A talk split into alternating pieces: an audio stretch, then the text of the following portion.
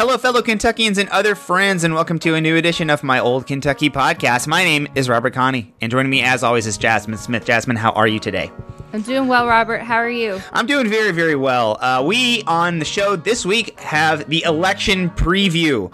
Um, before we talk about that, though, we also want to mention that we had as a guest this week Linda Gorton, who is the sitting mayor and candidate for re-election in Lexington. Um, I, you know, she's a very high-profile person who didn't need to do the show and came on, and we were thrilled to have her. Um, she sat with us and talked to us about city government in Lexington for 30 minutes and wanted to talk more. I mean, it was great. I thought the interview went really well. Uh, what did you think, Jasmine? Yeah, I thought it went really well. I've I felt cool that she talked to us a week before the election, and I always really like talking to Lexington people, no matter who it is, because they they make me feel a little nostalgic because I spent so much time there, and it you know just has a special place in my heart. Yeah, absolutely. Uh, at one point in the interview, she referenced Herbie's, and I was just like, "Oh man, remember the Herbie and the Rosie and the Lenny?" I really, you know, I wish we in Louisville had um, names for our trash cans. Uh, we don't though. Lexington does. It's cool. Uh, I really like that. Um, yeah, she's cool. She's great. Um, she's in a she's in a, a race. Um, we have interviews with both candidates for Lexington mayor. So if you live in Lexington and want to hear from both of them, um, check out the the interview we did previously with Dave Klo- Kloiber. Um, that was a really good interview as well. Uh, that's a good race. I think they're both good candidates, but uh, we were very thrilled that, that she joined us this week. Um, so so be sure to check that out at the at the second half of the show. But this week is the big election preview. So we have a couple of different zones that we're going to talk about. We're going to be talking about the, the state legislature. You know, not surprisingly, that's the thing that uh, uh, we, we care about. So we're going to be talking a lot about where Democrats hope to pick up seats, where Republicans hope to pick up seats, and just kind of how it all it, we expect it to shake out. Then we're going to talk about these mayor's races. So there, there's two big ones on the ballot, Louisville and Lexington. I'm going to be talking about Louisville. Jasmine's going to be talking about Lexington. And the Jasmine has the most complete judicial preview I've ever seen in my entire life, Jasmine. It goes on forever and ever. There's so much stuff in here. Um, we're not going to talk about all of it on the show. Uh, we we do want to have a reasonable length podcast, but Jasmine is going to put all of this in the newsletter that will be coming out Friday. So if you are not subscribed to the newsletter, please do that. tinyletter.com slash my old Kentucky newsletter. Make sure you're, you're subscribed there. Uh, no matter where you are in the state, you've got a race uh, for judge that Jasmine's talking about. So Jasmine, are you, I mean, are you pumped about this? Are you Okay, pumped about the it election really- preview? It really does not go on forever and ever, and it does not really include that much information compared to like the judicial surveys and election previews that media outlets are doing. Mine just has the ver- the most basic amount of information about races in Jefferson and Fayette County. All right, it doesn't go on forever and ever, but it is six full pages of notes about judicial races. So that's uh, that is what it is. Um, all right, let's get started. Jasmine, you ready? Yeah. All right, so let's talk about the state legislature. All right, what's the most important thing uh, in the state legislature races? And that's that Joe Biden has a 43% national approval rating, and that's a negative 11% net. His disapproval is higher than his approval. Uh, and Republicans have about a 1% edge on the generic ballot. Those are according to 538.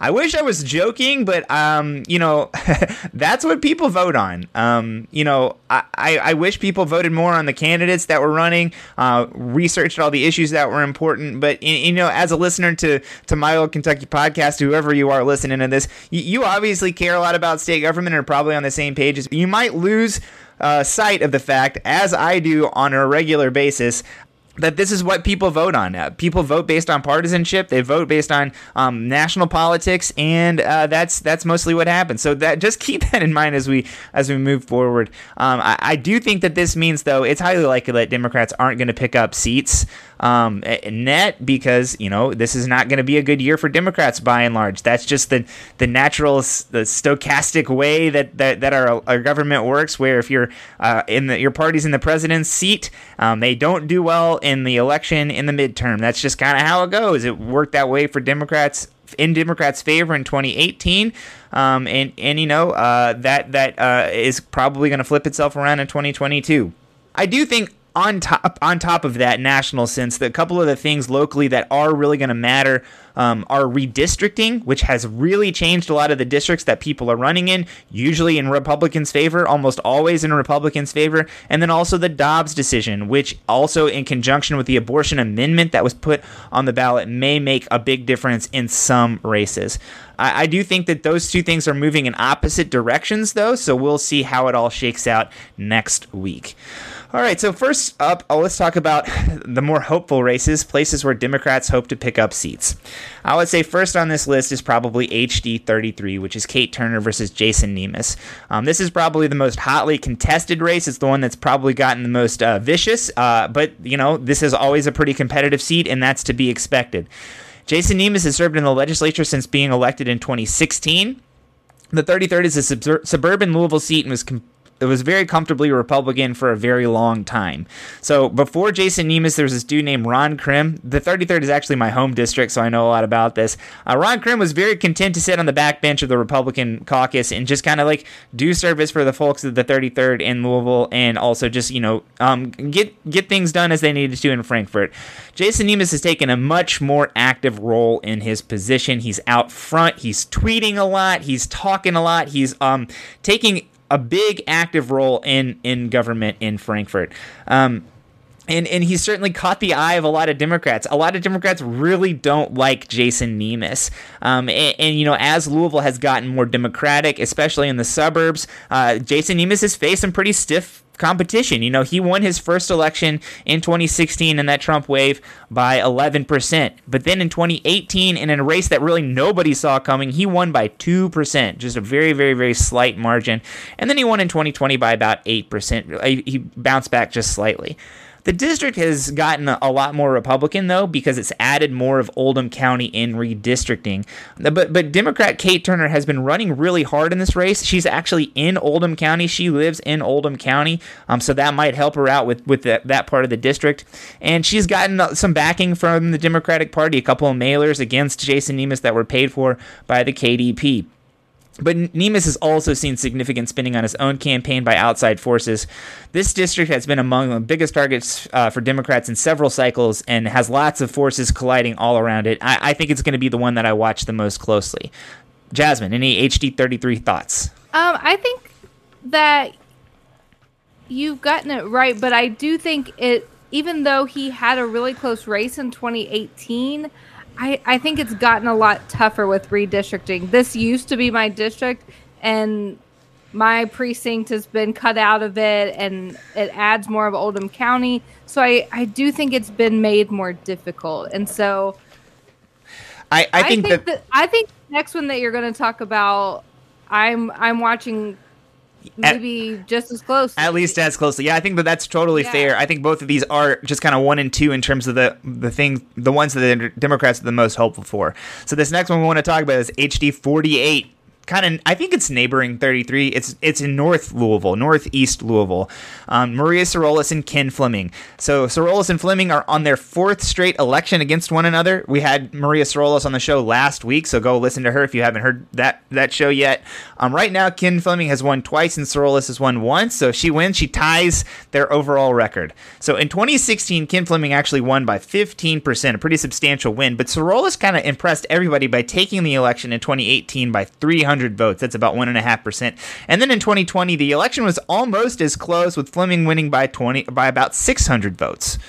So this district, um, you know, it's been very close lately, but just like you mentioned, Jasmine, it also has been made much more Republican. It picked up a big Republican precinct in Oldham County, and actually also added some affluent uh, areas inside of Louisville along the Ohio River. Um, they usually vote Democratic, but also, um, you know, they might be a better fit with Ken Fleming potentially.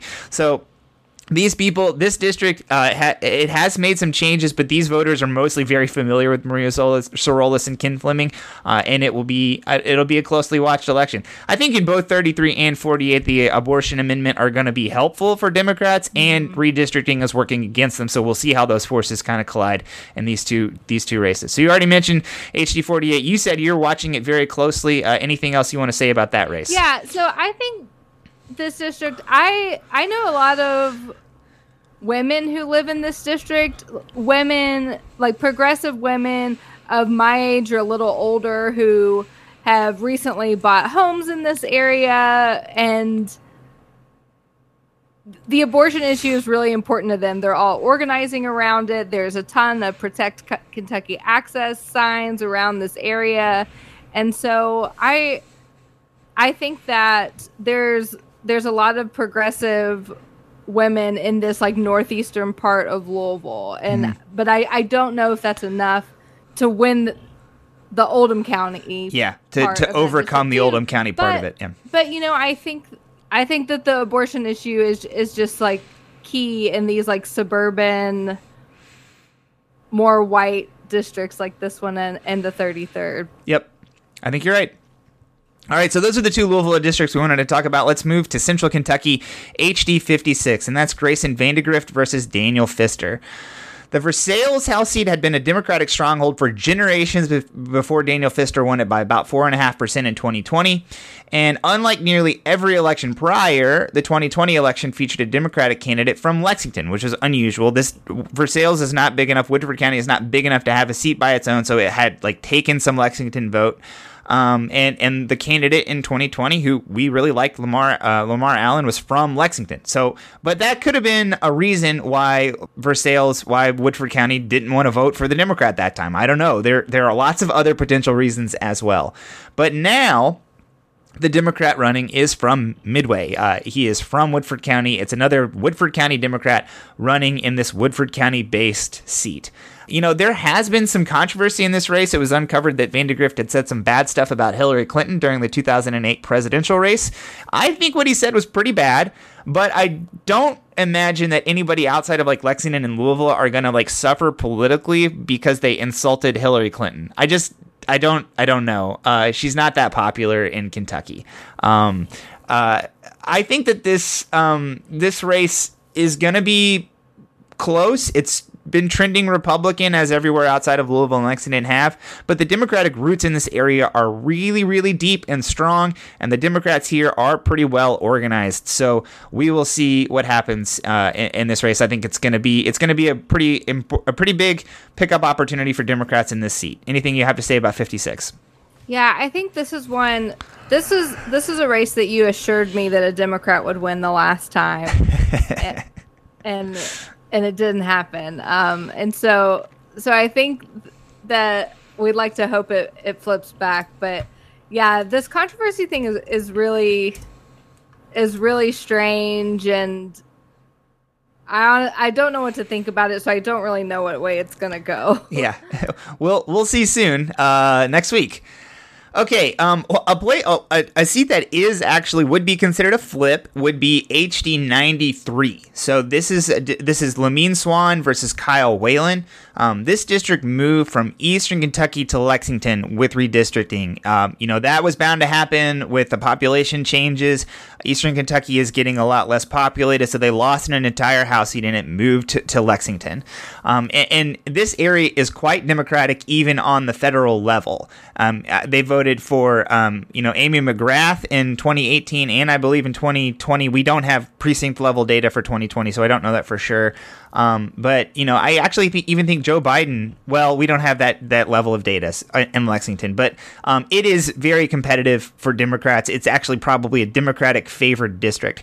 Lamin Swann has been active in Democratic politics for a long time, but Kyle Whalen has raised a lot more money than him. Whalen gave himself more than $40,000, not something that Lamin Swann, I think, was in position to do. Um, and then also, he's gotten a max contribution from Joe Craft, Kyle Whalen has, and then also Kyle Whalen got $12,000 from the House Republican caucus. So this is an uphill battle for Republicans. It's a Democratic seat, but they're really trying to keep this one in their column. They are fighting uh, fights in all of the and a lot of seats to try to to, to uh, expand their majority even further, which we'll talk about in the second part of this. Uh, but they are trying to keep HD 93. So anything about 93 you want to talk about, Jasmine?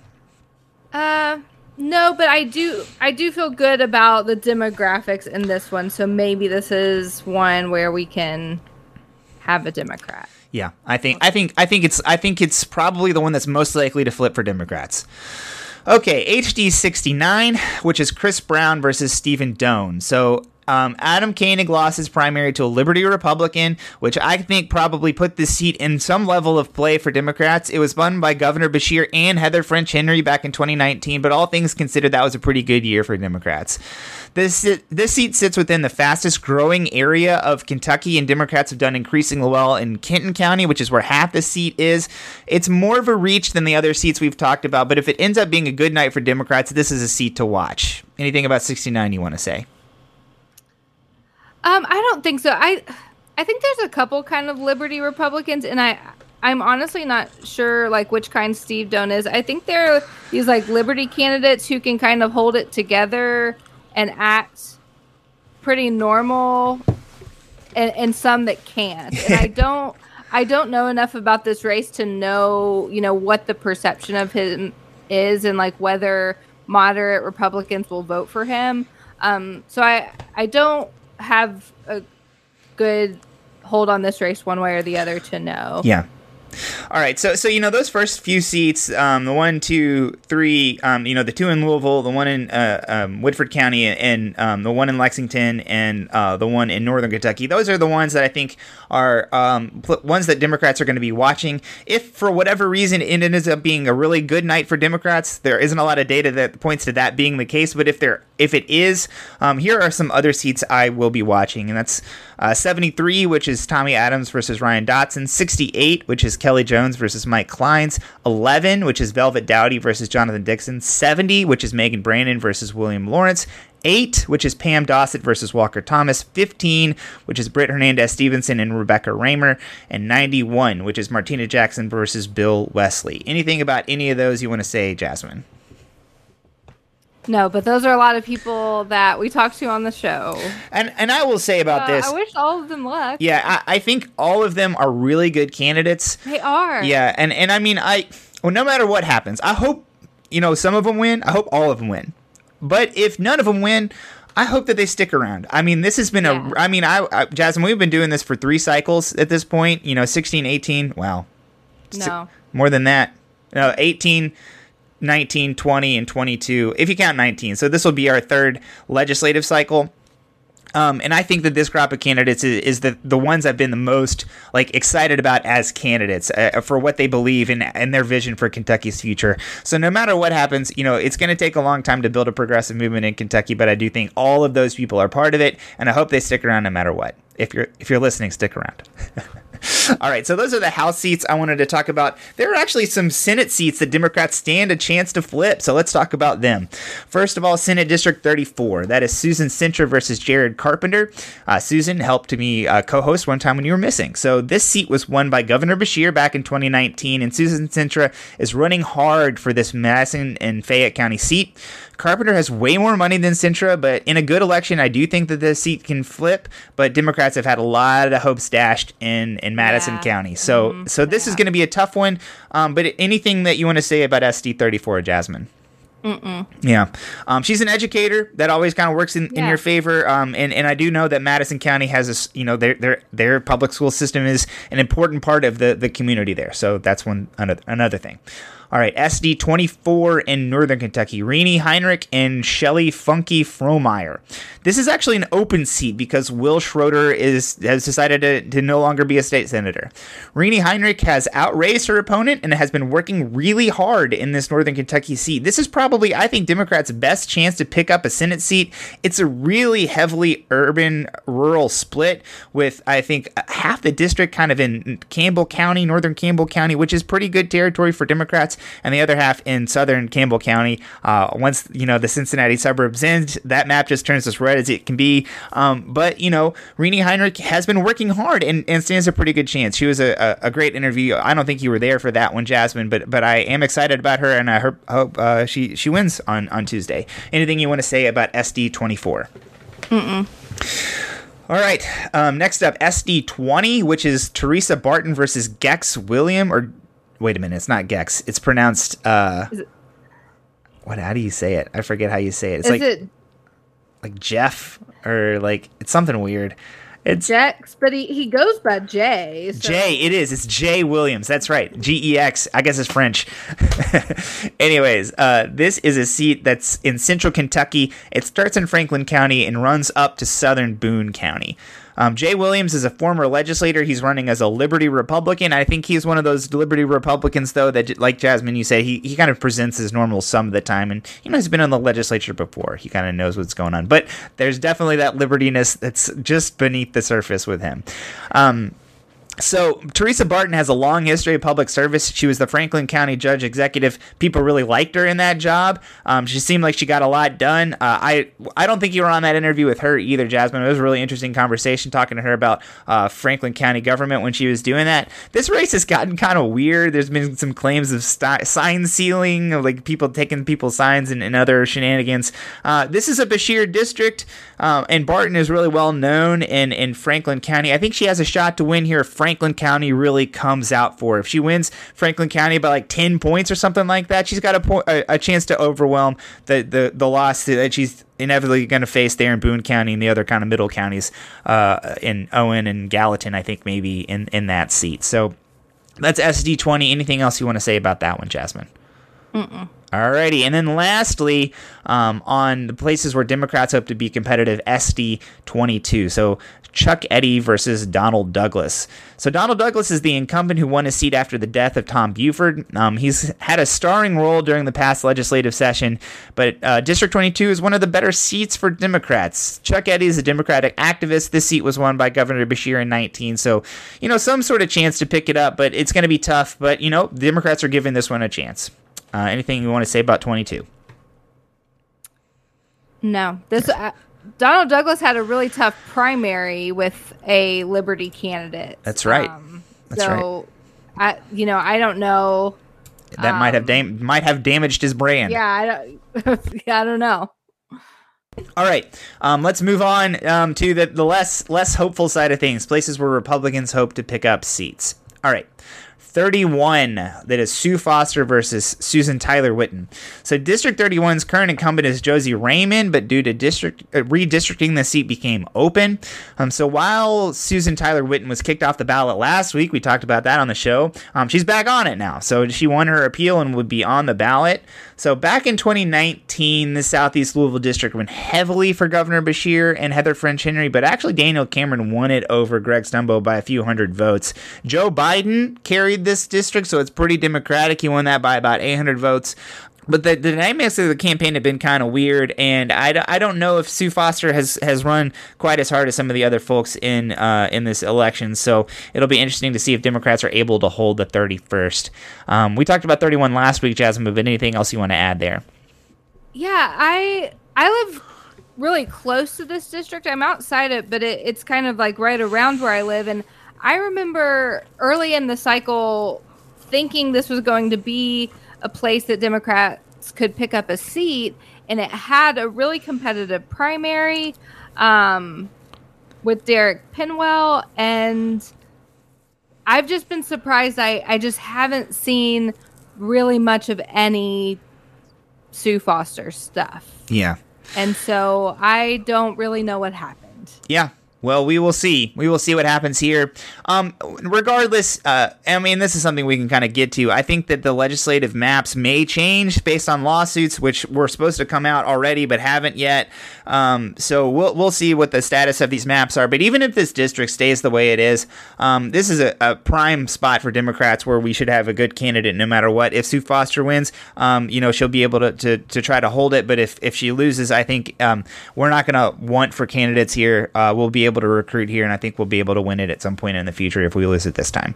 All right, I'm going to talk about the next two in conjunction with one another. They're HD 37 and HD 28. Um, 37 is Jeff Donohue versus Emily Callaway. 28 is Charlie Miller versus Jared Bauman. These two are both in South Louisville. They both feature long-term Democratic incumbents, um, which uh, who you know are well known in the districts where they've been running, but their districts have been shifted to to become much much more Republican. So um, you know Jeff Jeff Donohue. Um, his district, Donald Trump actually won it by 1,700 votes. Uh, wow. Cal- yeah, Callaway has a ton of support from groups like the FOP and Kentucky Right to Life, as does Jared Bauman. I think both of them are getting money from the FOP. Um, uh, you know, and they're also seeing heavy spending from the Republican uh, cam- caucus campaign committee, uh, and, and, maybe even some county, uh, the county level Republican parties. The Crafts are involved in both races. Um, so these both are races that were redrawn to be much more favorable to Republicans. They've been heavily spent by younger Republican uh, challengers, and the incumbent Democrats uh, are are really banking on uh, how well they've been known by their by their home districts, uh, the people who voted for them in the past. They're very popular with them. They're well connected with these places, but these are strong former Union areas where um, we will see what matters. Uh, I'm interested. Redistricting obviously made these things much more Republican, but Jasmine, what we had talked about in the, the Democratic target seats was the the impact impact of Amendment Two, and those are in East Louisville, the suburbans, the more affluent areas uh, of, Louisville, and we just kind of thought obviously the abortion amendment stuff was really going to matter in those races. What do you think about the impact of Amendment Two in these South Louisville districts that Republicans are really targeting and trying to take down uh, Democratic incumbents? Oh, I don't know if Amendment two is going to matter as much there, but it but it really might because I am kind of from areas like that. Um, you know, I where I'm from in Bullitt County, I grew up with a lot of people who are Trump supporters, but they're not anti-abortion because they knew people who had abortions in high school or experienced sexual assault in high school or you know like I I know a ton of Trump supporters that I grew up with who aren't pro-life or anti-abortion. And so I don't know it could have some kind of impact but I guess I don't um it's not necessarily I, I think of these suburban races having I think of it having a greater impact on those races, but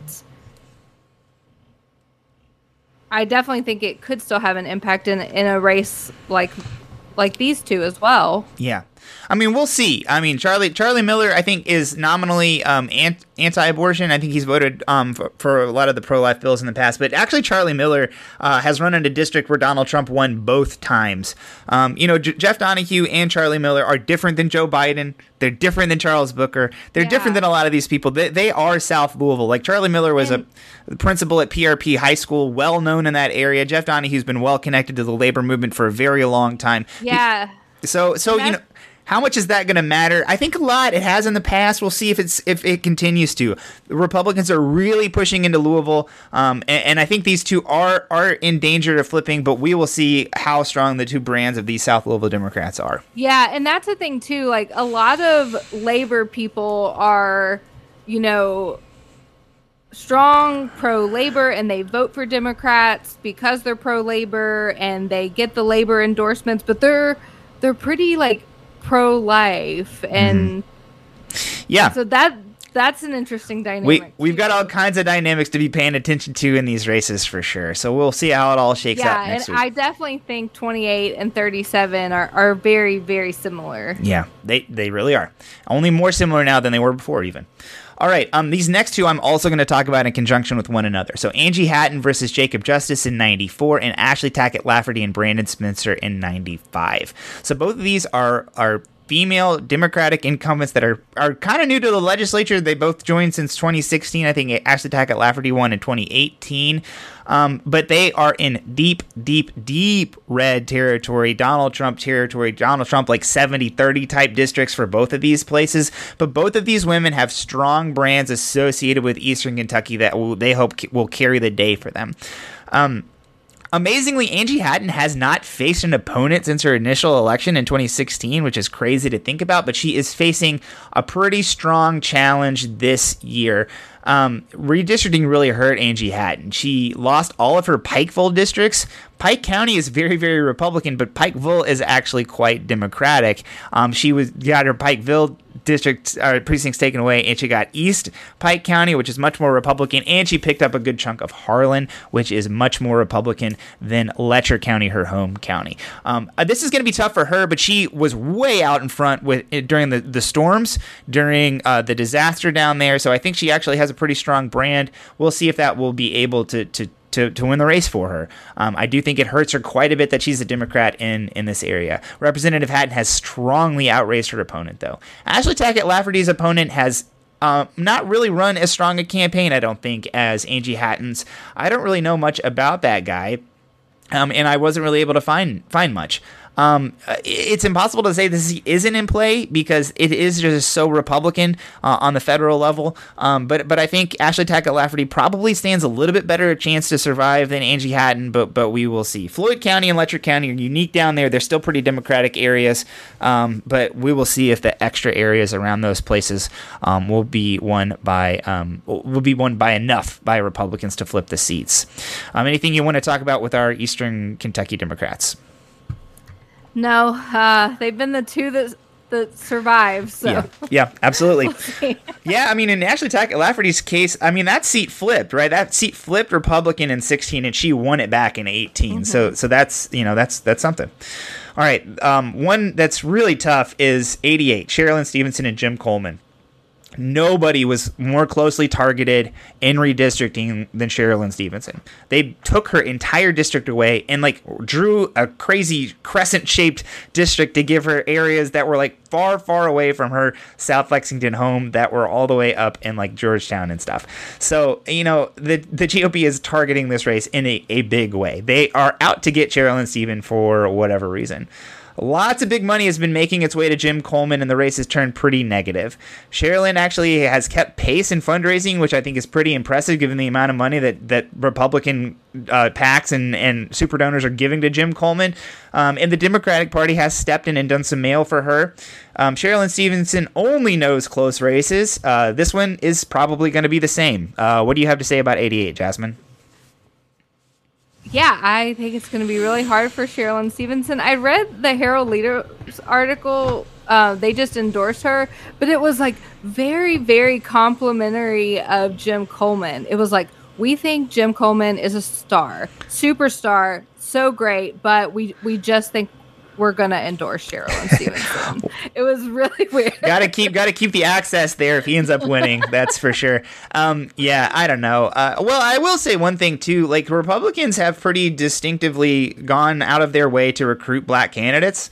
I think that's to their credit. Like, I mean, obviously, yeah, absolutely. Yeah, I, I, I, I don't think I that they're in step with what, what the mainstream African American in Kentucky thinks about much, but I do think it, it's to their credit that they want to diversify their ranks and not be as white. Um, so good for them. Uh, this is a Jim Coleman is black. Um, so is Donald Douglas and a few others um on this list as well on the Republican side. All right, the next not, one. Not just black candidates, like young women candidates. Yeah they're they're doing a good job. I mean, th- that was a criticism that we've had of the Republican Party for a long time, and they're you know they're actually doing something about it, and we got you know you got to give them credit where where they've been able to make some inroads. So we'll see how many of them are able to win. All right, uh, HD sixty five. Um, Buddy Wheatley and Stephanie Dietz. Similar to 31 and 37, the new 65 was won by Beshear and Henry, but not by Stumbo in 19.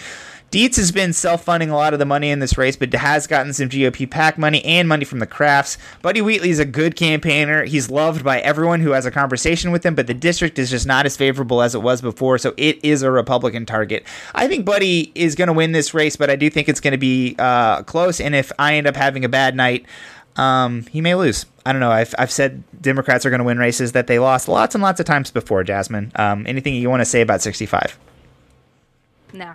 All right, 20, Patty Minter and Kevin Jackson. This is a huge target for Republicans. Similar to Cherlynn Stevenson in the 88th, um, they have cut up this district in a way that just specifically targeted Patty Minter. They cracked Bowling Green into different districts, and um, you know they have been pouring money into Mr. Jackson's campaign. He's raised more than one hundred and fifty-five thousand dollars, fifty-five, fifty-four thousand in self-funding. Patty Minter though has kept pace, raising one hundred and forty-five thousand dollars herself. Bowling Green has established itself as a bit of a progressive enclave in Kentucky, but of course, this district includes less of the dense part of the city and more of the suburbs. It was won by Beshear and Henry, but not Stumbo. It's going to be tough for Patty Minter, but um, you know, she also knows close races. She also know, knows tough races, and she has a very strong brand in Bowling Green. We'll see if that's enough to protect her. Anything about 20 you want to say? No, I don't think so. I I don't know. I kind of feel good about Patty Minter keeping her seat just because of her community involvement in Bowling Green and at Western, and I think Bowling Green is becoming a more progressive place, even though they've tried to cut her out in redistricting. I feel a little bit okay about this one. Yeah, I, I hope so. All right, the only Senate race I want to talk about on, uh, that is a target for Republicans is SB 10 or SD 10. They're definitely going to win this one because incumbent uh, Democrat Dennis Parrett decided to retire, and Democrats didn't recruit a replacement. Um, they were probably going to lose anyway. This is a pretty Republican seat. Um, I understand why it's tough to recruit in some of these Senate districts. Dennis Parrett, once he hung it up, was inevitably going to turn his seat over to a Republican. Um, I wish that we had a candidate, but uh, it's yeah. tough in seats like this. So uh, that's a pickup for Republicans. Um, a couple bonus seats, just in like in really good day for Republicans, which is definitely possible. Is HD sixty seven Rachel Roberts and Jerry Deer- Gearding. Rachel Roberts made out a little better than Buddy Wheatley in this map. Her opponent is a little bit less good. Uh, I think she's going to be in good shape, but in a collapse, she she could she could lose. Same for SD twenty six, which is Karen Berg and James Peden. James Peden is actually a pretty good candidate. He's a Louisville Metro Council member. He's been in government for a long time. He's trying to jump to the state senate it. But Karen Berg, you know, has a bunch of money after she went viral, has a lot of money. This is a stretch for Republicans, but in the same sort of way, if there's a collapse, she may lose. Woof. All right, Jasmine, every year you say I'm too optimistic. How do you feel about my takes this year? I think generally I think all of these seats are hard to win. and I think that I I think that Democrats are, are going to lose more seats. I just don't know which ones. yeah. And it could kind of go in both directions where there's some that are pickups and some that right. are losses. Yeah, yeah. Yeah. I think that I think that maybe Patty Minter and Angie Hatton can hold on. Um, I think that Republicans can probably um, pick up that District 31, which was previously Josie Raymond's seat. Um, and then I, I feel good about maybe one of the Louisville seats um, and that new Lexington seat. Um, and then the others I I'm pretty worried about. Yeah. Yeah. Um, I don't think Democrats are going to lose like 15 seats like they did before. Um, but, you know, they, they may lose two or three, maybe five, maybe more. But they could also like keep it the same. Um, even though some seats trade hands, um, only time will tell. We'll see you next week. We'll be talking about it. All right, let's talk about these mayor's races. I'll keep talking just because why not? Um, Craig Greenberg versus D- Bill Dieruf is the mayor's race in Louisville. Um, the general election in Louisville has been just as active as the primary, uh, and I have to say, throughout you know this process, I think it's been a bit of a breath of fresh air across the spectrum. Um, this race has been very fiercely contested along very serious and important issues. I think issues have been a big part of the campaign, um, but really with a high degree of decorum and respect. You know, these two guys show up in forums all the time. They they speak. They don't get mad at each other. They don't yell at each other. They talk about the issues. And honestly, um, I think it's been a well contested campaign. It's like we're living in the 2000s or something. Um, Craig Greenberg has been working really, really hard to separate himself from Greg Fisher. I think that is the thing I have to say about this race. Um, Greg Fisher is not popular in Louisville. Um, Craig Greenberg has also been working hard to keep uh, this race top of mind among folks in Louisville. Uh, to do this, he's announced fresh policies for things like gun safety and abortion, which in many ways um, pick fights with state government, which I think is kind of something progressive Democrats in Louisville want to do.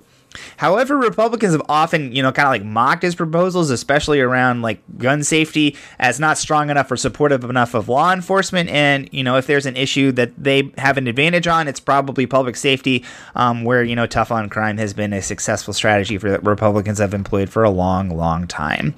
Um, I think uh, you know Bill Dieruf seems to be mostly about yard signs. That seems to be what his campaign is mostly about. He's got a ton of them out there. Just I mean, so many people have called me stressed out that Bill Dieruf is going to win because they see so many yard signs. This is so true. I was at like I was at a baby shower the other day and people ask me questions about politics and they're like should we be worried about how many yard signs he has and I was like I really don't think so. yeah, uh, but yes, it is definitely stressing people out. Uh, a lot of people, like, hey, there's a, I saw a house that had a Bill Dieruf and a Morgan McGarvey yard sign. What are we gonna do? I'm like, there will be people splitting their ticket the other way too. You know, it's just kind of like, I think they've gotten yard signs into everybody that's voting for them's yards. Um, I've only really seen one TV ad for Bill Dieruf, and it was really kind of like low quality. I was kind the of one with the the child. Maybe there's another one out there. He has a, an ad with a kid. There's an ad with a kid, and the kid's like, "I'm not voting for that green guy." no, I haven't seen I, that one. If I could vote, I'm voting for Bill Dieruf. No, I have not it's seen that really one. weird. All right. Well, yeah, I, I, I think his ads have been um, kind of hit or miss. Uh, he's also kind of, you know, trailed in getting his ideas in the news. I don't think he's worked as hard to be front and center in, in the news um, as Craig Greenberg. He has much more conservative views on policing and public safety, but I, I mean, I think he's mostly been able to frame himself as a moderate. That was his goal. I think he was successful in doing that. But I think that was important for him to be able to frame Craig Greenberg as like a radical leftist type person, and I do not think he was successful in doing this. I think when this race comes down to it is a moderate Democrat versus a moderate Republican, and I think in Louisville that favors the moderate Democrat. Um, Yeah. You know, this is this is potentially a bad year for Democrats. Um, so I think that this race could be close, but Greg Fisher won this race by 20 points. Joe, Joe Biden just won Louisville by 21 points in 2020. Um, Louisville's been getting more and more Democratic as time goes along.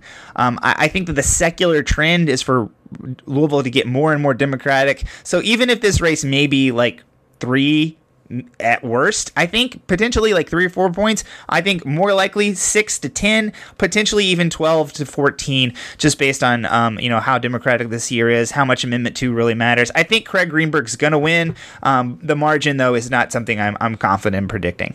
Anything you want to say about the Louisville mayor's race, Jasmine? Yeah, I think I think the margin could be closer and the only reason I think that is because I don't think a lot of more progressive people are excited about Craig Greenberg and I think that if they turn out to vote it's because they are turning out to vote on amendment 2 or Mm-hmm. whatever um But- federal like congressional or senate race or judicial race they care about and they might just leave that race blank. I don't know if they'll leave it blank. I think the fact that the Ab- Amendment Two is on or the ballot. There is, a so- there is a socialist Yeah. Well, I think the fact that amendment, I think that the thing that Craig Greenberg's mostly worried about is people not showing up. I think Amendment Two gets them in the ballot box, get it, and and Yeah. when they're there, or you know They the voting vote. booth, and because they're there, they probably will vote for Craig Greenberg, or some number of them that wouldn't have voted will end up voting for Craig Greenberg. So, we'll see. All right, tell us Yeah. about Lexington. All right, so Lexington is uh, Linda Gorton, our podcast guest, uh, versus David Kloiber, our podcast guest from a few weeks ago, and that's a nonpartisan race. Um, Linda Gorton ran away with the primary, getting seventy-one percent of the vote. The battle for second place was tight between David Kloiber and Adrian Wallace, with Kloiber getting fourteen percent to Wallace's thirteen point one percent. Um, Kloiber's receipts total nearly six hundred fifty thousand dollars. Um, but he's largely self funded, um, whereas Gorton's total is around $150,000. Kloiber is endorsed by Bluegrass Central Labor Council, uh, UFCW, Local 227, and Teamsters. Um, and Gorton is endorsed by the Herald Leader and Seafair. Um, but running against an incumbent like Linda Gorton is just an uphill battle. My guess is the the goal of running there would be maybe the hope of pushing her a little further left on policies. Um, David Kloiber talks a lot about housing and having a more modern and vibrant city. And on here, he seemed to have maybe a little more progressive vision for public safety. But with his money he he's running a lot of television ads and and he's running ads attacking Gorton for Lexington's homicide rates though. And, and most people in criminal justice reform spaces know that homicide rates don't usually like tell the the whole story. And, and but crime is certainly something that gets voters riled up. And so that's one way that he might be able to get people to turn on the person in office who has experience. Um, so I, you know, I guess that's his strategy to maybe get people to turn out and vote for him. Um, but even if that's true, I just don't think it's going to be enough to defeat Linda Gorton or maybe even come close. I think that she will come away um, with over 60% of the vote, maybe somewhere around 65 to 70%. So what do you think, Robert? I think you're dead on. Uh, I mean, the ads, we'll see how much impact they make. I think, you know, obviously political advertisement, especially on television, got less and less salient over the, the decades. Um, but yeah, I, I mean, Linda Gorton, I think um, ha- is not unpopular. I think she's actually quite popular. Um, David Kloiber is facing a huge uphill battle. Um, it, eh, you know, hopefully he sticks around. I really liked him when he was on the show. You know, maybe he'll run for council at large or something like that the next time around. Um, and you know, we'll see what happens there. But uh, I think Linda Gorton's probably got it in the bag for this time. Yeah, I think she just provides pretty like calm, effective leadership in Lexington, and I think she will probably sail through to victory. Yep. All right, we've got a big, big judge races preview. Um, we've already been talking for 45 minutes. Uh, yeah. Uh, what part of it do you want to talk about? Let's let's just get into it. All right, so let's talk a little bit about the appellate races. So um, every eight years, we have an election year where terms are up for district court, circuit court, court of appeals, and some of the Supreme Court seats. So you're going to probably see a lot of judicial races on the back of your ballot, especially in larger counties. Um, so for the Supreme Court, four of the seven justices' terms are expiring. Um, Chief Justice Minton is retiring. His seat, the second seat, is open, and Kelly Thompson is running against Shawn Alcott for that seat um, and that is in Bowling Green and surrounding counties. We talked about that seat on the show last week. Um, Kelly Thompson is on the Court of Appeals, and Shawn Alcott has the support of a lot of big name Republicans, and conservative PACs have poured money into that race. They've also poured money into Justice Keller's race against State Rep Joe Fisher, a staunch anti abortion advocate who's running a very partisan race. The Sixth Circuit Court of Appeals has now enjoined the Judicial Conduct Commission from initiating any proceedings against him, at least for now. Um, and so those are kind of the two Supreme Court races that have become a little bit partisan. The other one is in Louisville. Justice Hughes is retiring. Angela Bissig, who is a circuit court judge in Louisville, is running against Jason Bowman for the seat. Jason Bowman has his own family law practice, but Judge Bissig has had her eye on this seat uh, for a long time and has a significant money advantage. Um, she has TV ads, and Bowman's 30 day report is the most recent available and shows only about $3,000 to Bissig's um, over 200,000. And so I think that she is probably going to win that race. Uh, I have I've heard a lot about Angela Bissig. I haven't heard anything about um, Jason Bowman like at all. So yeah. So for Court of Appeals races, most of those seats um, are not challenged. Um, but we do have two open seats in Louisville. And so voters will be able to vote for both of them. So any registered voter in Jefferson County will see both races on their ballot. In the first race, um, Audra Eckerly is running against appellate attorney Tricia Lister. Eckerly is a circuit court judge in Louisville. She's got the FOP endorsement and also the majority of the labor endorsements, while Tricia Lister has um, the food and commercial workers, Seafair standing up, Louisville standing up for race, racial justice, um, and the Political Women's Council. And then in the other Court of Appeals race, Jefferson District Court Judge Annette Karam is running against State Representative McKenzie Cantrell, who um, was redistricted out of her seat. She was going to be running against another sitting representative. Um, so she decided to run for Court of Appeals. Judge Karam was a prosecutor prior to becoming a district court judge, and McKenzie Cantrell has worked for the Equal Justice Center as an employment law attorney. McKenzie Cantrell has the Labor Seafair Standing Up for Racial Justice and the Better Schools Kentucky endorsements in her race. Um, and interestingly, Citizens for Better Judges, which is a group in Louisville made up of um, all different types of attorneys who has a, a, pretty serious vetting and interviewing process, they did not endorse in either Court of Appeals race. Cowards. I I think that's really interesting because there are two current sitting judges who are running and they did not endorse either of them. That's a good point. Yeah. yeah. so I that that may be a clue there. That may be a clue, yeah. Uh there are only a couple other court of appeals races that are even opposed. Another one is kind of one of these partisan races. Um, Judge Suzanne Cetrulo, the newest appointed Court of Appeals judge, has an opponent, Robert Winter, um, who has joined Joe Fisher's free speech lawsuit regarding the, the Judicial Conduct Commission. And then Jeff Taylor in the second district also has an opponent, David Clement. I couldn't find a lot of information about that race. Um, but the others are all running unopposed. And then we have circuit court. So, circuit court's a court of general jurisdiction that hears civil matters um, and criminal felonies. Um, and so, family courts are also a division of circuit court. The biggest circuit court race is certainly in Franklin County. We've talked about that race a lot. Judge Phillip Shepherd is running for reelection and is opposed for the first time in 16 years. And Joe Bilby, who's general counsel for the Kentucky Department of Agriculture, is running against him. And that's a race that conservative PAC money has been poured into.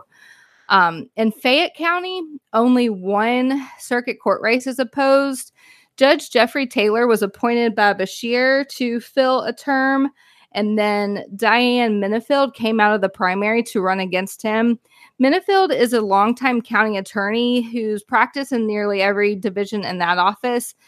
County attorneys typically work in district court and then family court sometimes. Um, so I'm not sure how much extensive circuit court experience she has, but she is endorsed by Seafair. Jeffrey Taylor worked at Landrum and Shouse before being appointed to the bench, and he has a lot of endorsements from local attorneys in the community. Um, but I couldn't find any kind of like labor endorsements in this race. I don't know if they really get involved in races in Lexington, but I couldn't find anything like that.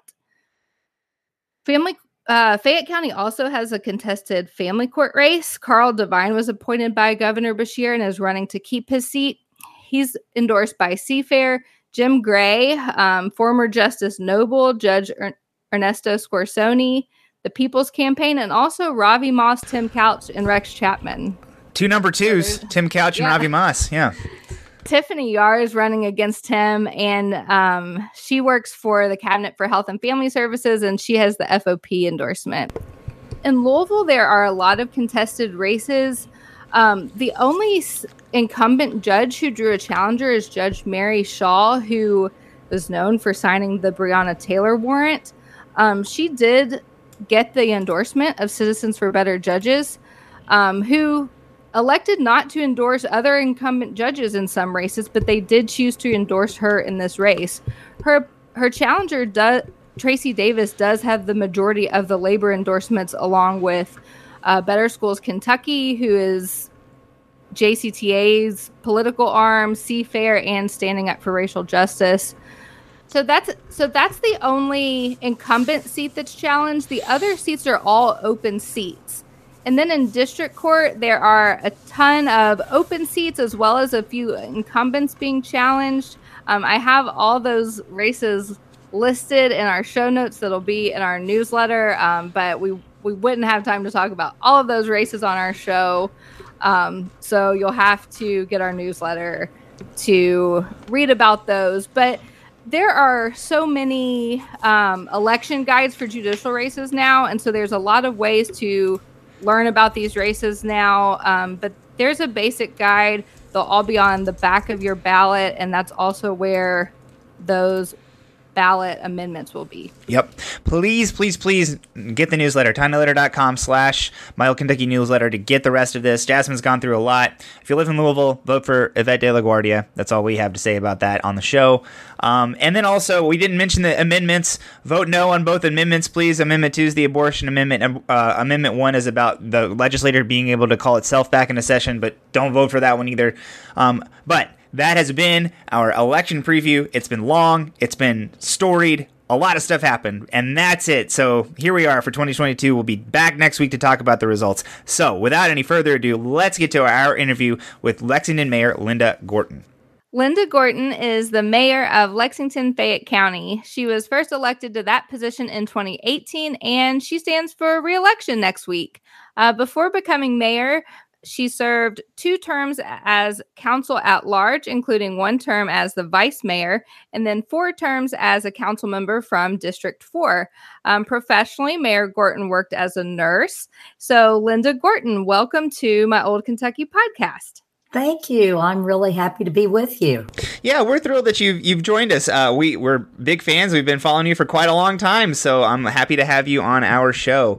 Um, so you've spent almost the past two decades in public service, and so I would love for you to just think back all the way to 1998, which, as far as I can tell, is the first time that you ran for public office, and, and tell us what was running through your head at that time. Why did you decide to get into public service originally?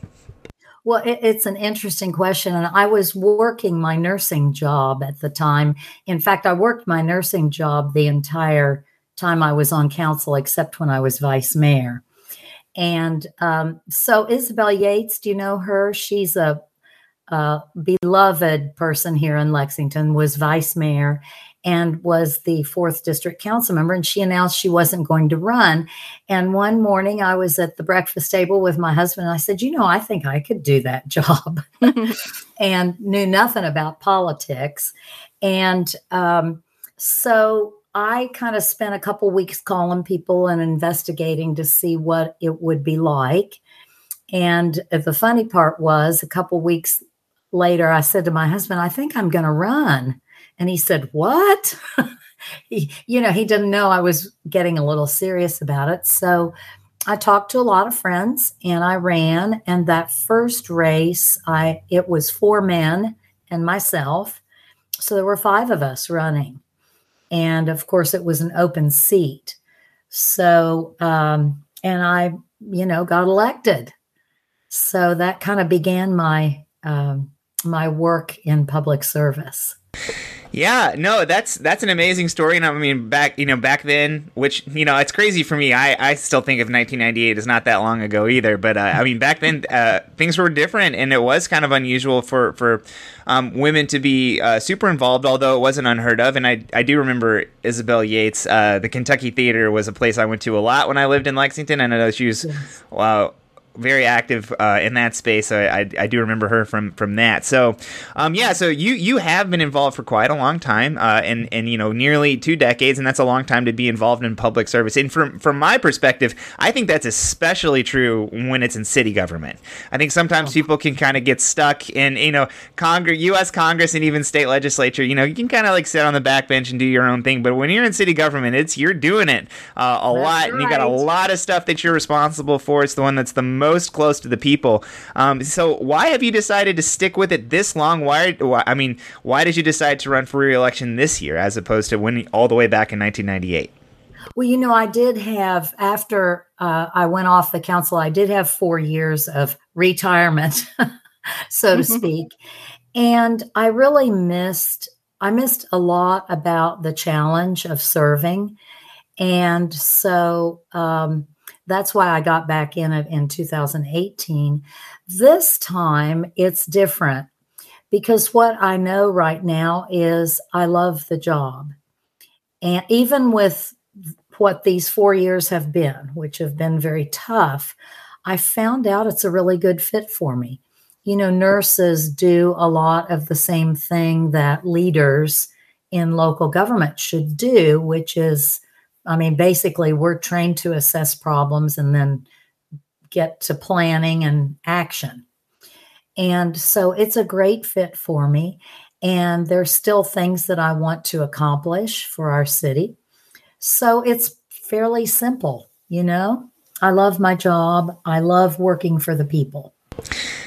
That's really awesome to hear somebody who was the mayor of any city over the past four years to say that they still love their job. I think that that's uh, a real testament to, to passion for city government. That's for sure. All right, so Lexington as a city is a place where politicians, I mean, in the past and, and really currently now, uh, have to work a long time to rise in the ranks b- before becoming leaders. You know, you you mentioned how long ago uh, it was we when you first started, but before you, you know, Jim Gray was the vice mayor and been in, had been involved in the council for a long time.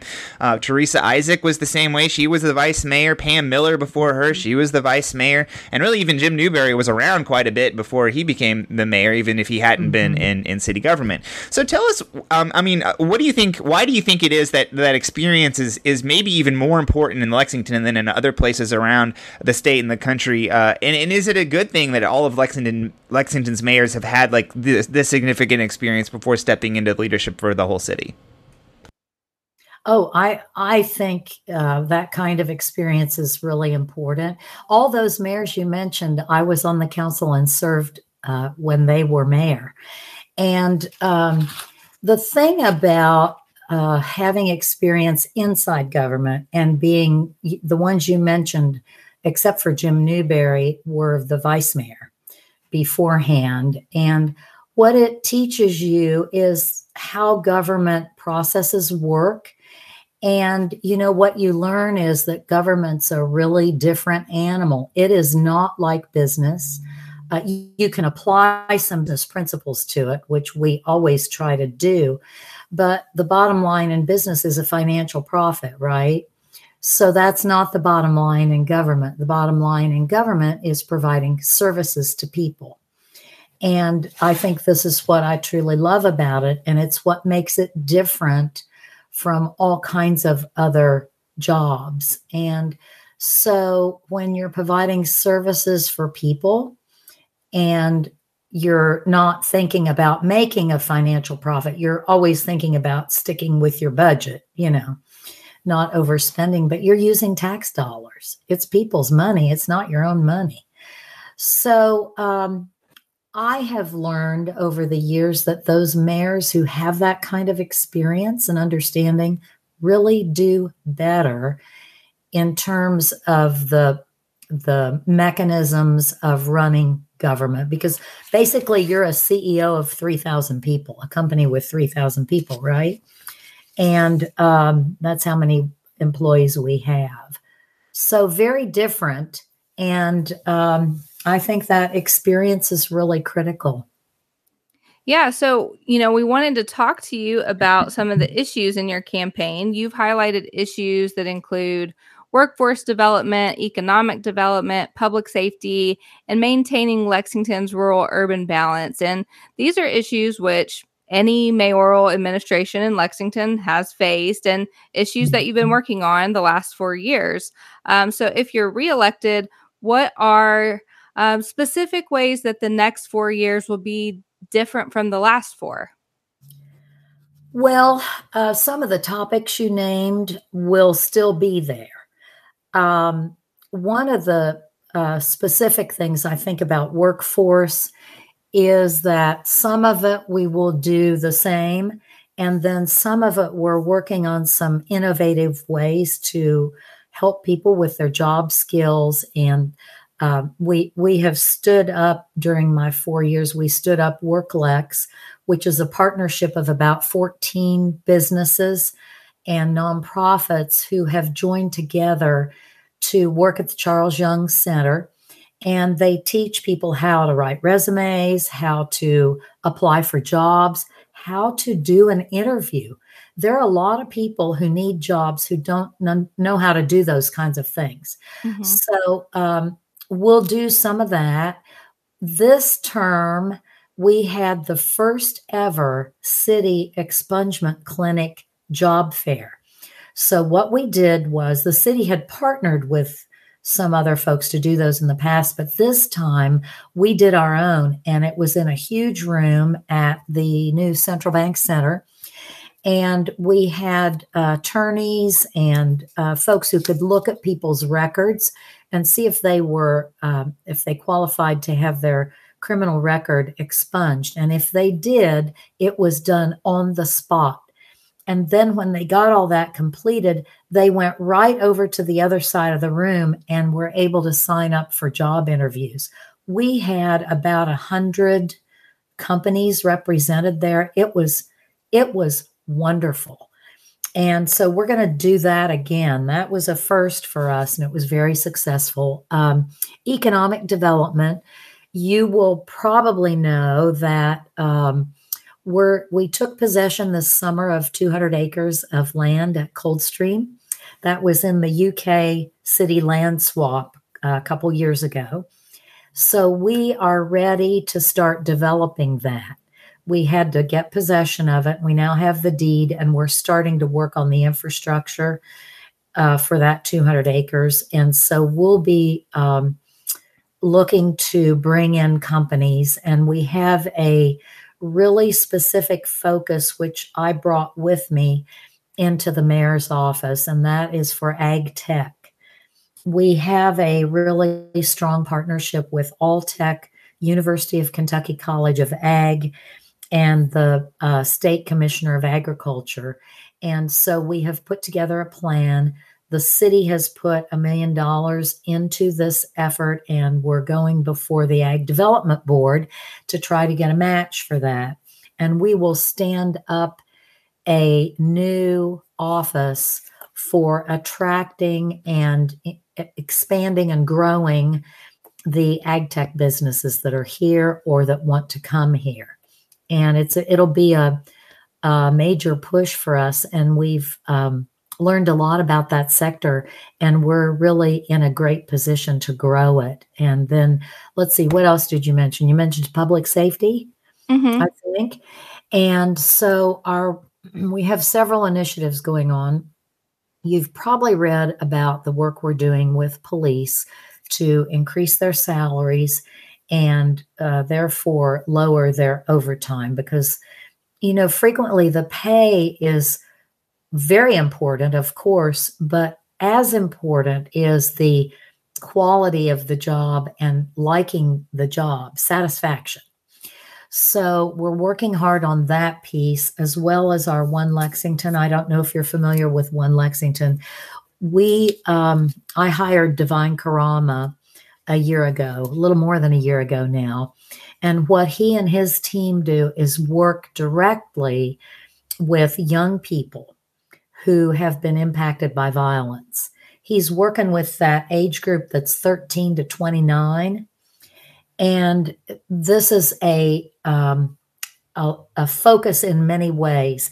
He has partnered with uh, mediators to go into the schools when two kids are getting ready to duke it out and take it outside. He's worked with scholarships. Some of the businesses are providing scholarships for kids who wouldn't ordinarily go to college. Um, he has a group of about 100 men uh, African American men here who are mentoring these uh, boys and young men who don't have a father in the family, and so on and so on and so on. And after a little more than a year, we have already seen some movement in the violence numbers.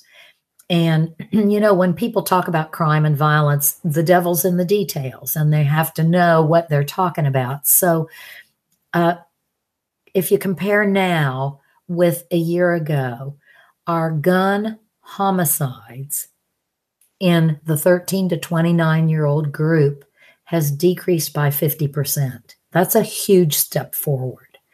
This is massive amounts of work, resources, yeah. working with families to get on a different path away from violence, that kind of thing. So it's a um, it's a really, really good piece we're working on. It's about community intervention with violence. And then we've been a community policing uh, city for a long time. So we continue that focus also.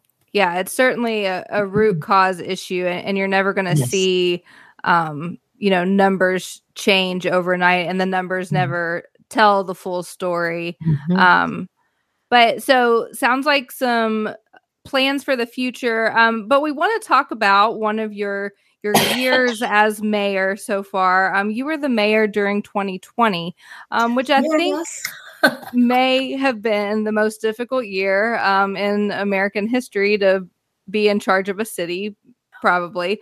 Um, reflecting back on both the initial reaction to COVID and also um, racial justice protests that occurred in 2020. Can you tell us a few ways um, your administration reacted that you are proud of, and also a few things that you learned in 2020? Uh, 2020 was a very difficult year, and arguably, as you said, arguably one of the worst, if not the worst, in the last, I would say, 100 years, because that's when our previous pandemic was uh, 1918, so about 100 years ago. And, um, you know, the pandemic itself was uh, a huge challenge. Fortunately, as a nurse, I could actually see it coming and understand what some of it meant, even though we didn't understand the virus, right? But what it did was uh, allowed me to go ahead before we ever had uh, COVID cases here in Lexington and I stood up in February of 2020. I stood up a stakeholder group with many business representatives, all the universities and colleges here, uh, healthcare folks. We sat around a huge table together. The last time my stakeholder group was together, and we shared what we were each doing to get ready for the pandemic. And it was kind of funny because one of the council members told me he thought I'd lost my mind. and uh, really, COVID was only on the West Coast then, but it was coming. And so the way I operate normally as a leader is with a lot of input from a lot of different kinds of folks.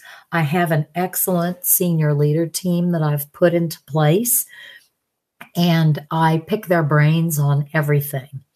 Now, during the, the pandemic, uh, you'll remember a lot of decisions had to be made quickly. And so I couldn't get a lot of input from people in the mm-hmm. community. Mm-hmm. So I closed nursing homes, I closed our jail, I closed our senior center right away because I knew that that group uh, togetherness was not good. Do you remember when no one knew if the virus lived on surfaces? Yeah, everyone was like Clorox wiping everything. Right. Well, I tell you, I still do that. but but I'm a nurse. Uh, but what we did was the fir- one of the first things we did because because local government's responsible for serving, so we pick up the garbage, and we never stopped picking up the garbage. But we outfitted all of our waste workers in gloves and masks and suits because we didn't know when they're moving that Herbie what they're touching. Mm-hmm. So things like that that we had to decide every single day based on uh, the information, and then you pile on what you said. We piled on the racial um, the racial protests and reforms because out of that came some really good yeah definitely for us i uh, for me it was an aha moment it was people begging for help and that's what uh, gave me the idea to uh, form my commission on racial justice and equality and we're now working through those 54 recommendations and we've accomplished over half of them and some of them now seem so simple, like uh, paying for and equipping every single police officer with the body cams. And uh, we got the ones that automatically turn on if a if a um, an officer draws their weapon or their taser. I mean, uh, we put two people, civilians, on the internal disciplinary board. I mean, a lot of those kinds of things, and it's been really good here. So um, it was a uh, challenge, but I think that Lexington really came through it very well. Um, you know, we uh, we have maintained our financial strength and stability here, and um, we just uh, worked through every day what the latest issues were, and then we continued to provide the services that people expect. Yeah, I, I think that um, you know 2020 presented so many people with so many different challenges, and, and just like everything else, like city government probably gets the least noticed and has the most to do. Uh, and, and it, it, I did notice. I mean, something that Lexington really did was dig into the details of what needed to happen, and, and really mm-hmm. try to approach it from what's going to have the biggest you know uh, bang for the effort. And and it does seem like a lot of stuff has happened. So that is it has been very neat to watch. So. It's- been great, really. Um, if I could mention one other thing, we received national recognition. You may have read about our efforts with testing and then with vaccine clinics. We took them deep into the neighborhoods. Mm-hmm. We went door to door with Spanish speaking, Spanish and English literature. We we had such a solid program there and we were able to become the most highly vaccinated county in the state and it just took a lot of hard work right? Yeah, it did. I remember, you know, for a long time we thought Woodford was ahead of you guys, but then we figured out that they were cheating. Yeah. So well, they were all coming here to get. Yeah, that's right. That's right. So um, that's okay though. Yeah, well, it was it was it was yeah. good, and, and you know the, yeah. the, the the relationship between between Lexington and its collar counties is something else that's really interesting. We won't get into that too much, but uh, um, um, one of the things I did want to ask you about though, so Lexington is unique in the state of Kentucky, really, in that uh, it has a nonpartisan government. Um, and uh, Lexington. Uh, but you know, one of the things is is that Lexington, which is is also unique uh, in in that it it elects Democrats pretty much up and down the ballot. Uh, Louisville and Lexington are, are kind of unique in Kentucky in in this day and age. Um, one of the things that we've noticed as residents of Louisville is that sometimes the state government takes a bit of a vindictive uh, path because of that, in, in our opinion, and um, and you know that that's been kind of tough to manage, and, because city government is kind of a creature of state government, state city government exists because of the laws that are put in place by state government. Uh, it gets a little dicey here. Lexington doesn't really have to deal with that. We we haven't seen like the uh, bills that are are trying to reopen your merger agreement change the way that you guys are structured. Um, I, I don't know if that's necessarily because of the nonpartisan nature of Lexington's government or what, but can you tell us a little bit about how you, as a leader of Lexington, manage your relationship with the Republican government in Frankfort, and if there is any tension, or, or what do you do to kind of diffuse that kind of stuff, or, or, or how has it been? How has it gone over the past four years? Well, I first of all, I love the nonpartisan uh, service, and for me, that's that is like the beauty one of the big beauties of serving as mayor here is you don't have to pay attention to partisan politics for governing or for legislation or anything here. Um, when I first became mayor, uh, you will remember I was mayor, my first year was 2019, and Governor Bevin was in office.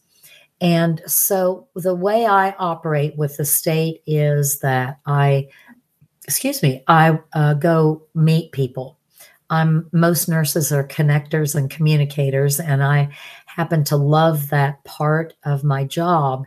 So I went over, talked with Governor Bevin. He wanted to know what my priorities were with the city and for the city. And then the next thing I did, because this, the legislature was in session, was go over there and meet some legislators. I didn't have an agenda at that time. I wasn't asking anything from them, but I wanted to meet them and establish relationships. So then the governor changed, and uh, Governor Beshear came in. And so I repeated that and went over to meet with him. And we ended up having a meeting once, uh, let's see, did we do once a week for a long time with him and uh, Mayor Fisher? We were on a uh, call together during the pandemic. And I also went over and met with the legislators and uh, Republicans and Democrats, and just to establish a relationship. And that paid off because last year we needed some legislation to make some changes to our police and fire pension. And we couldn't do that without the state. So I reached out to a couple of the legislators with whom I'd made uh, relationship and they carried the bills for us. It's very important. You know, you have to from my perspective, one of the important things for a mayor to do is establish relationships. I've done it with all the county judge executives around, with the mayors of uh, Richmond and um, Georgetown, and you know all over because we need to work with them. So I'm, for me, it's about partnering and meeting them and talking with them and helping them understand our priorities. And I think that goes a long way you know.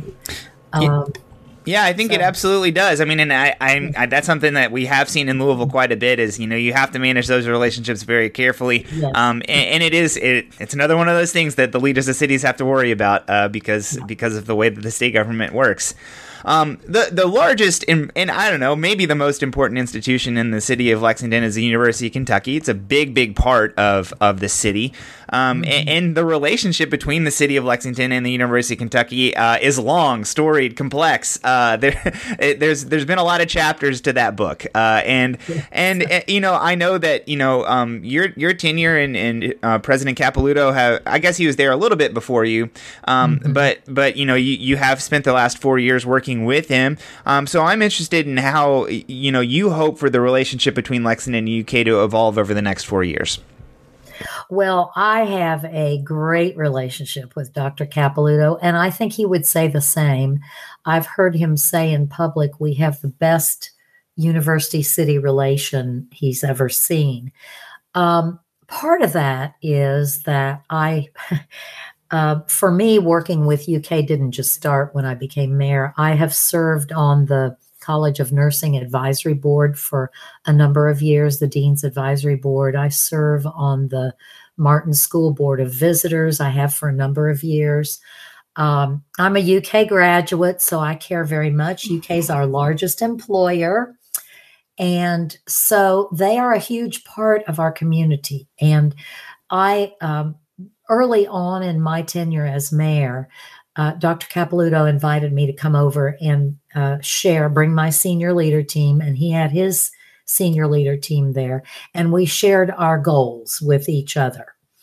And of course, that was in 2019 before the pandemic, but it had a huge impact because in our conversations, we understood we were kind of all in this together. He cares about public safety, he cares about the economy um, you know, they produce a lot of students who we want to stay here and attract to our jobs here. So we work on some of that. I mean, it's uh, it's a really good effort. Long before that, I co-chaired the Town and Gown Commission. So for me, it was like a natural partnership with the university. And of course, I have established that same partnership with Dr. Akakpo at BCTC and President Lewis at Transy and Dr. Liggins at Fayette County Public Schools. All of us have a good relationship that we've built up. So um, I love partnerships and working with people like Dr. Capilouto and others to make our city better, you know. Yep, I, I mean, and, and, it is it is such an important institution, and education as an issue is so important as well. Um, you know, it's an important institution to Jasmine and I. I, th- I have three degrees from UK. I think Jasmine's just got oh. two. So oh. you know, well, Jasmine, you got to catch up.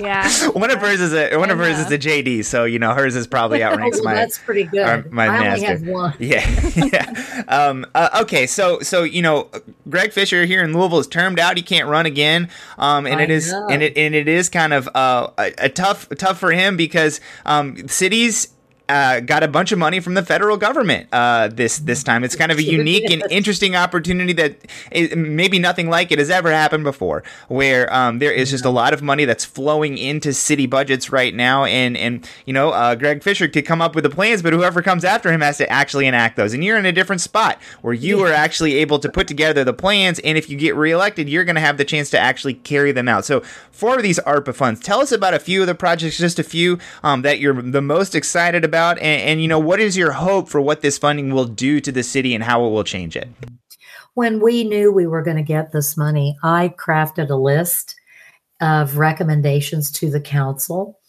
and it had things like uh, affordable housing um, the parks master plan um, developing the cardinal run north Park, which we've owned for years and haven't had the money to develop.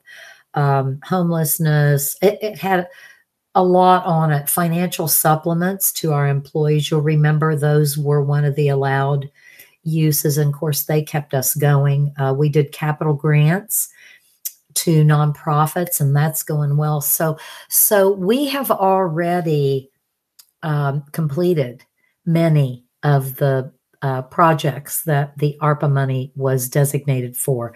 It's all but a very tiny amount of our ARPA money, I think it's around a million dollars, has been designated. And we have been in the process of signing the agreements with the entities who are going to receive it.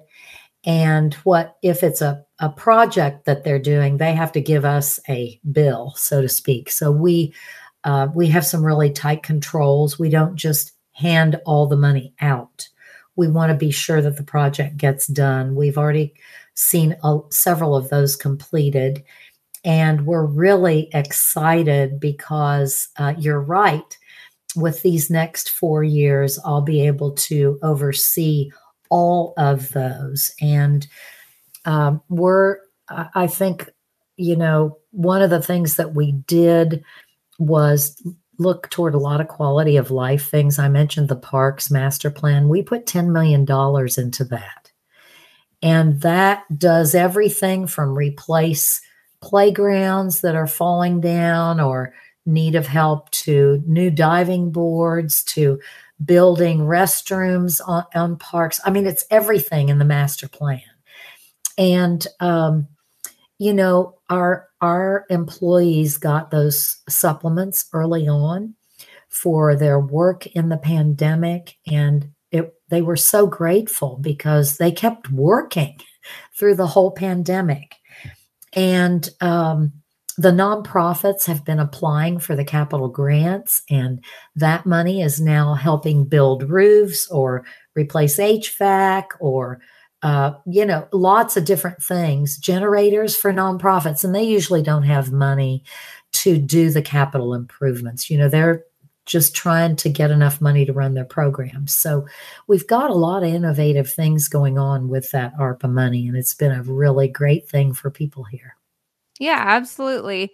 Well, Mayor Gorton, thank you so much for coming on. Um, here in time and, over. yeah, that that's all we have for you. But here okay. in the last week of the campaign, uh, tell us how people can learn more about you or get involved in your campaign. Well, I'm on lindagorton.com. I'm on Twitter, Facebook. Facebook is a good has a lot on it about me. Instagram. People people can go to any of those and find out about me. Um, they can, you know, volunteer, um, get a yard sign, donate, all those good things that candidates need. And I just want to say to you that um, uh, this job really is, for me, the honor of a lifetime because the people put me in this job. And I, you know, I really consider myself a servant leader. Um, you know, it's all about the people and so I've told people in government when we lose focus on serving people, then we need to pivot and do things differently. But I'm really built for this and I'm looking forward to four more years. Yeah. Well, uh, best of luck to you next week in thank the election. You. And thank you very much for joining us. We really appreciated having you on. Thanks. Great for having me. Jasmine, how can people get a hold of us? You can find us on Twitter and Instagram at my old KY pod. You can like our Facebook page and listen to our podcast on the podcast app of your choice. We also have a newsletter. You can subscribe to it at tinyletter.com slash my old Kentucky newsletter. And we have a Patreon page where you can support what we're doing for as little as a dollar a month. You can do that at patreon.com slash my old Kentucky podcast. And last but not least, we're part of the DemCast Network and the Forward Kentucky Network. All right, everybody. Thank you for listening, and we will see you next week. All right.